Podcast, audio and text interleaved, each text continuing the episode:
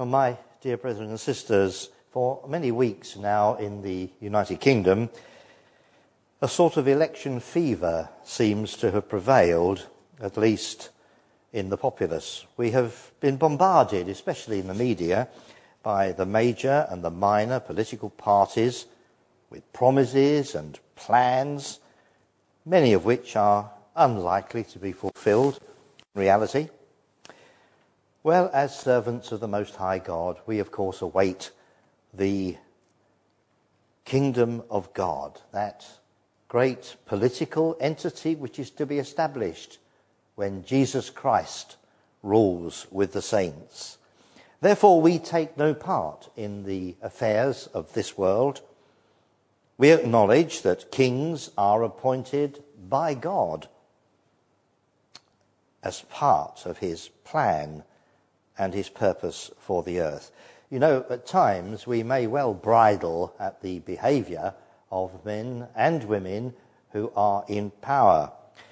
But we need to acknowledge that, as Paul tells us, let every soul be subject unto the higher powers, for there is no power but of God.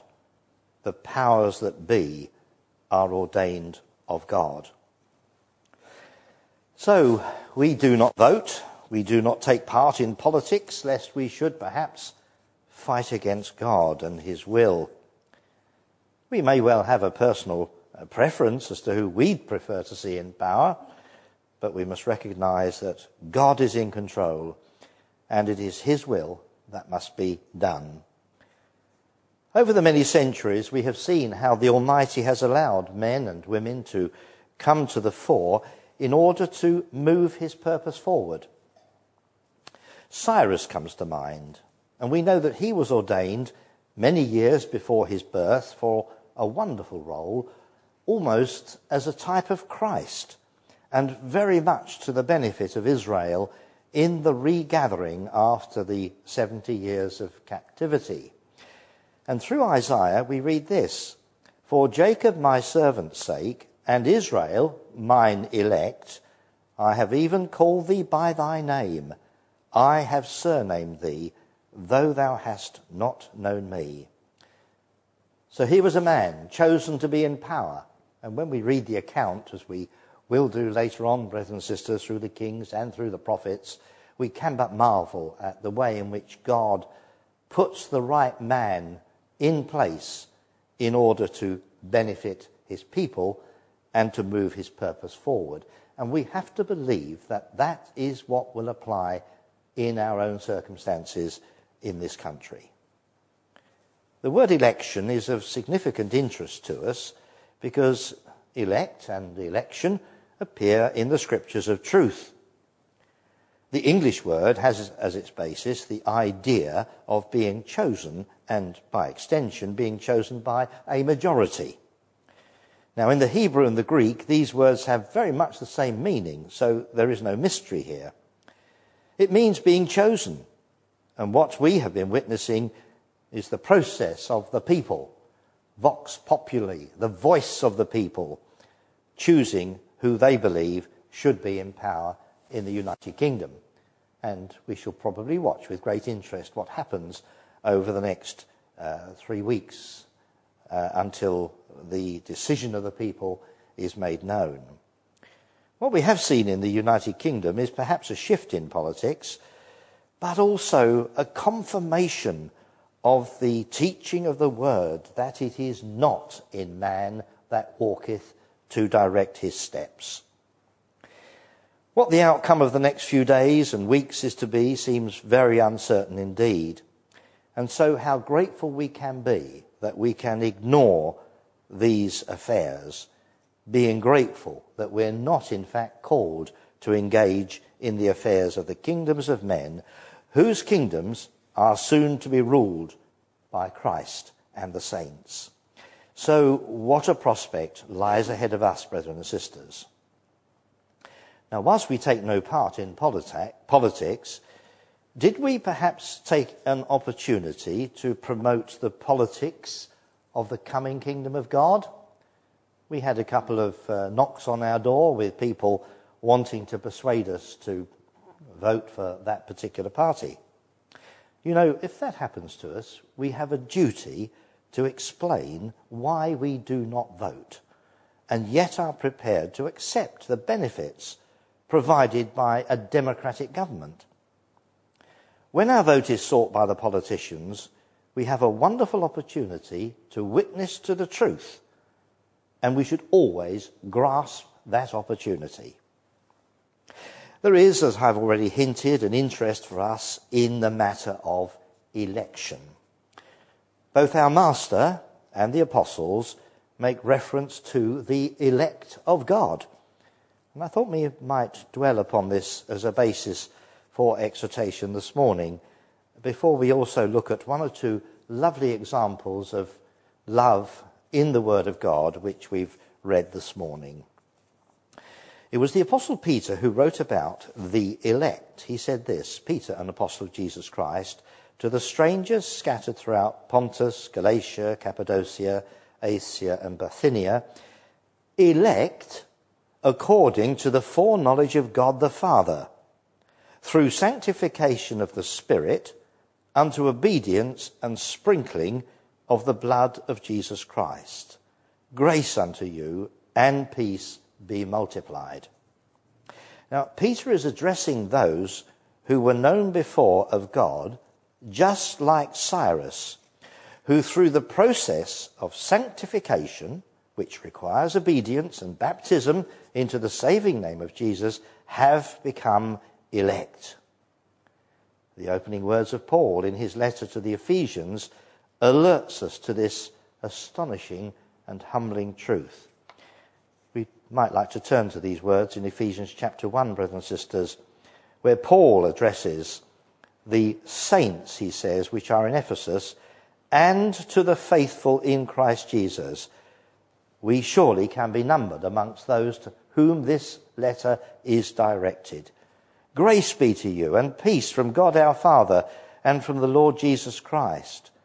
Blessed be the God and Father of our Lord Jesus Christ who hath blessed us with all spiritual blessings in heavenly places in Christ, according as he hath chosen us in him before the foundation of the world.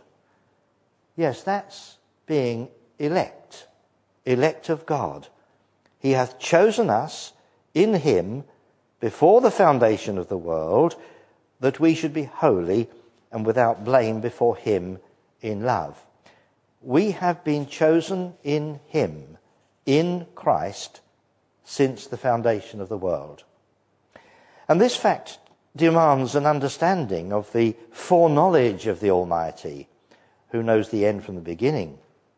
When I say understanding, I do not believe we can truly understand these facets of God's power and His ability, but surely we can appreciate the enormity of our calling to the faith, that we should be elected, not by the people, but by God. When we think about the process of human election, we must see it as fraught with danger. Those we might think are suitable for a post or to be honoured are so often not those chosen by the Almighty.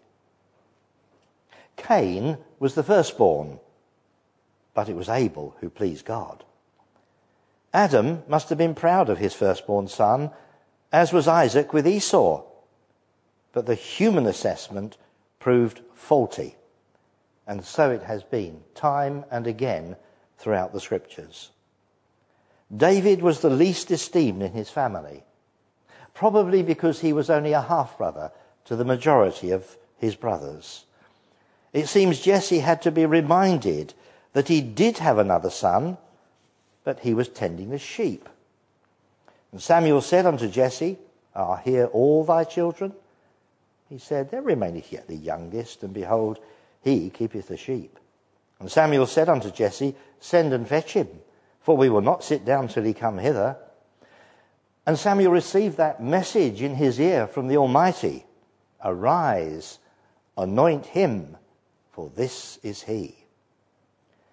Yes, divine selection, election, is based upon parameters that we would hardly consider appropriate. And when we apply this scriptural teaching to our own circumstances, it is surely both humbling and yet something to rejoice in. How often have we wondered, personally, well, why has God called us to his service? What are the characteristics that are worthy of eternal life? Well, we can learn a lot about election by looking at what Paul had to say to the Corinthians. Let's turn to the first letter to the Corinthians, and again, the first chapter of this epistle, and read what Paul has to say about election. First epistle of Paul to the Corinthians, chapter 1, reading from verse 1. Paul, called to be an apostle of Jesus Christ through the will of God, and Sosthenes, our brother. Think of Paul. Think of Paul in the days when he was not directing his paths correctly before God. He was seen by the brotherhood in the first century as being a particularly evil man. Would they have voted for him to be part of their organization, to be perhaps a senior brother? No, they wouldn't. The last thing they would have thought about doing. How important it is to recognize it is God who calls. He wrote unto the church of God which is at Corinth, to them that are sanctified in Christ Jesus, called to be saints. There it is, we are elect, with all that in every place call upon the name of Jesus Christ our Lord, both theirs and ours. Yes, immediately we can see the connection with election, sanctified in Christ, called to be saints. Divine selection was at work in Corinth amidst all the evils that that Roman city displayed and which affected the ecclesia to some degree because that's why Paul had to write to them, to correct them. Yes, people were being separated to the calling. And so he continues in verse 9 of this chapter God is faithful, by whom ye were called unto the fellowship of his Son Jesus Christ our Lord. And he goes on to speak about the importance of their behavior being appropriate when we take every opportunity to tell others of our great hope in Christ, we will experience various responses. Some will be polite and smile and turn away. Others will express amazement that we believe in Christ's rule upon the earth and in eternal life. But as Paul tells us in verse 18, the preaching of the cross is to them that perish foolishness, but unto us which are saved, it is the power of God. And then he goes on to explain the basis of our election and of our calling. Look at verse 19. It is written, I will destroy the wisdom of the wise, will bring to nothing the understanding of the prudent. Where is the wise? Where is the scribe? Where is the disputer of this world? Hath not God made foolish the wisdom of this world. For after that, in the wisdom of God, the world by wisdom knew not God. It pleased God by the foolishness of preaching to save them that believe. And then he continues in verse 26 Ye see your calling, brethren, how that not many wise men after the flesh, not many mighty, not many noble are called. But God hath chosen the foolish things of the world to confound the wise, and God hath chosen the weak things of the world to confound the things which are mighty, and base things of the world, and things which are despised, hath God chosen. What a wonderful explanation, brothers and sisters, as to why we have been called. Yes, the foolishness of preaching perceived from the standpoint of being, say, a nationalist politician, our hope of life in the kingdom of God must seem very foolish indeed. We watched a couple of the debates on television as politicians of all parties tried to get over to the public their vision of the future for the United Kingdom and its place in world affairs. And it simply emphasized the teaching of the word that it is not in man that walketh to direct his steps. So, what is then the basis of God's election plan? Well, it's the foolishness of God being wiser than men. And Paul explains why the likes of you and me have been chosen by the Almighty to share in his plan for the world. We can only exclaim, What a privilege! But Paul does go on in his letters to explain that privilege brings with it responsibility. Put on, therefore, he says, as the elect of God, holy and beloved, bowels of mercies, kindness, humbleness of mind, meekness, and long suffering. Yes, that's required of us, brothers and sisters. I'd like us just to consider a very lovely worked example of showing kindness and love from our reading this morning from John chapter 12. If we can just turn back to it again. We read yesterday of the way in which the home of Martha and Mary was brought again to smiles and laughter and grateful thanks in the resurrection, the raising again, as it were, of Lazarus. Not resurrection in the true sense of the word, of course, but he was raised to life again to spend out a further period of his probation for his Lord. And then this morning we've read six days before the Passover, so just before Christ's offering for sin was to become absolute reality, we find Jesus in this lovely home in Bethany. Lazarus was there. They made for him, we see in verse 2, a supper, and Martha served. Lazarus sat at the table. And then, then took Mary a pound of ointment of spikenard, very costly, and anointed the feet of Jesus, and wiped his feet with her hair, and the house was filled with the odor of the ointment in the gospel records two records, I believe, of Christ being anointed, which seem to me not to be the same event because there are quite significant differences between them. We're not really concerned about that so much, but we are, I think, being instructed by these two sisters in that lowly home in Bethany. Let's think about Jesus going there after a day spent preaching the gospel, raising dead people perhaps, healing the blind and the sick and the lame. And then he went home very tired. And we can imagine how Martha and Mary would really look after our Master.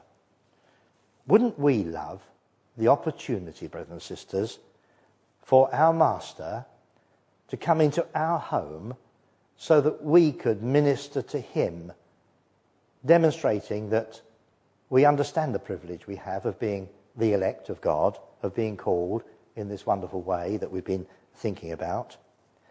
Yes, we would, I'm sure, love that opportunity. And wouldn't we make sure our house was in a suitable state for the Master to come in and spend time with us? What do you think they talked about? I can only believe that they must have talked with Jesus about the greatness of God's plan because Martha expressed it so well, didn't she? I know that my brother shall rise again in the resurrection at the last day. And she acknowledged that Christ, Jesus, was the Christ, the anointed one, he who would rule over the kingdom. She knew the gospel. She understood the promises made to the fathers and how redemption was possible through the blood of Jesus. I'm sure that was the case. We can just imagine them then talking about these things with our Master. And again, wouldn't we like the opportunity to do that? Well, actually, there is a way, there is a lesson for us, because there is a way in which we can demonstrate how much we appreciate being the called of God. And Jesus actually explained it to us. He said, Inasmuch as ye do it unto the least of these my brethren, you've done it to me. And I know that in this room are so many who have been able to do exactly that over the many years of their probation. Well, the reaction, of course, here was uh, Judas Iscariot, who kept the bag. He was a thief, and of course, he was the traitor. Why was not this ointment sold for 300 pence and given to the poor? That was the value. And we need to appreciate the value of what Mary had done. You see, a lot of us recognize, I'm sure, and have done over the many centuries before our times, that there's not a lot of value in having a lot of money, a lot of gold and silver. It either gets stolen, or it gets misused, or it can lead us astray. And so many would have put their savings into something valuable of this sort. And concerning this particular material that's used here, it's interesting to look at what Vine, in his uh, teaching on New, his instruction, as it were, on New Testament words, says about this spikenard, nardos. It's derived through the Semitic languages of uh, Hebrew and Syriac. It is a fragrant oil procured in the stem of an Indian plant, and the Arabs called it the Indian spike, hence the adjective, adjective pistikos. Um, that comes out particularly in this reading from John chapter 3, if you look at the original words. There is evidence that it is also something which is extracted from a plant which grows in Cyprus, Syria, and Palestine, yielding a resin of very fragrant odour and in such inconsiderable quantities as to be very costly. Yes, so when you look at that value of it, in Vine's day, he suggests that the anointing of the oil used for our Lord amounts to a value of about £12 in his day. I think you can add at least two noughts to the end of that if you want to do a calculation as to what the value of that spikenard that Mary poured on our Lord. Quite astonishing. There's a very nice and appropriate reference. We're going to read this in just a few days' time, so I just draw it to your attention. It comes from the Song of Songs in chapter 1. Because of the savour of thy good ointments, thy name is as ointment poured forth. Therefore, do the virgins love thee. We haven't time really to think too much about the Song of Songs. It's a lovely book which certainly demands our careful attention. But you see the point that's being made here. It's a play on the Hebrew. The savour of thy good ointments, and the word for ointment is shemen. Thy name, and the Hebrew for the word name is Shem. So there's a little play on words here, Shemen and Shem. Yes, and it makes the point that thy name is as ointment poured forth. Well, when you think about Mary in her home, pouring all that ointment upon our Master, suffering the ridicule of people like Judas Iscariot, and there were others who were saying, oh, well, that was so valuable. Why pour it all out like that? Well, as Jesus said, she has done this for my burial. And in that, that other account where ointment was poured upon Jesus' head, he said, She hath anointed me for my burial. And where this is read throughout the world, this shall be a testimony to her. And we read it today. We read this account here of Mary doing this wonderful work on our Master. And we realize what a sacrifice it was for her her life savings probably poured out on the feet of Jesus. Yes, put on therefore as the elect of God, holy and beloved, bowels of mercies, kindness, humbleness of mind, meekness, and long suffering, forbearing one another and forgiving one another, if any man have a quarrel against any, even as Christ forgave you so do also ye. And whatsoever ye do in word or deed, do all in the name of the Lord Jesus, giving thanks to God the Father by him. So, brothers and sisters, we have been called to great things. We are elected, not by the voice of the people, but by the calling of the Almighty.